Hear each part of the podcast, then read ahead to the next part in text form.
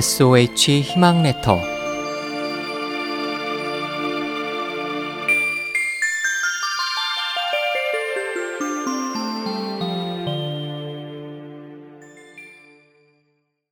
명예와 이익을 위한 수단 옛날 중국의 과거 시험에서는 팔고문으로 답안을 작성해야 했습니다.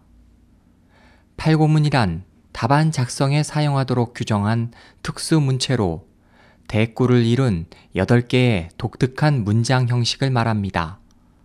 팔고문의 격식이 매우 까다로워 과거를 준비하는 선비들을 오랫동안 괴롭혔습니다. 과거에서 주로 팔고문의 형식과 육아 경전의 내용을 바탕으로 자신의 주장을 펼치는 문제를 제시했기 때문에 창의적이고 논리적인 의견을 쓰기가 쉽지 않았습니다. 때문에 선비들은 학문을 갈고 닦는 것이 아니라 팔고문의 형식적인 문체를 공부해야 했습니다. 나중에는 팔고문의 형식을 갖춘 참고서 형태의 책들을 무작정 암기해 과거를 치르는 선비들이 많아졌습니다.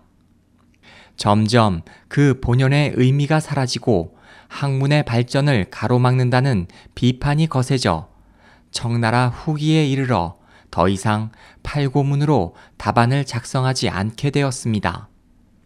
당시 과거 시험을 치르고 난 뒤 합격자들은 팔고문의 형식을 일컬어 고문전이라 불렀습니다.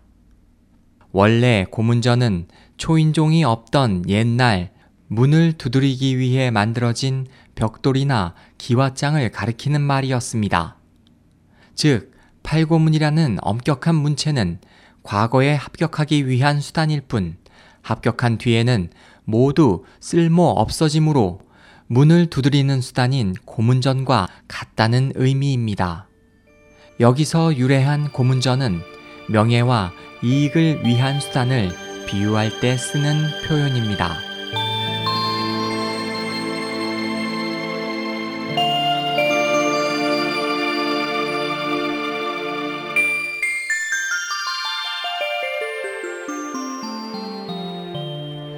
SOH 희망지성 국제방송에서 보내드렸습니다.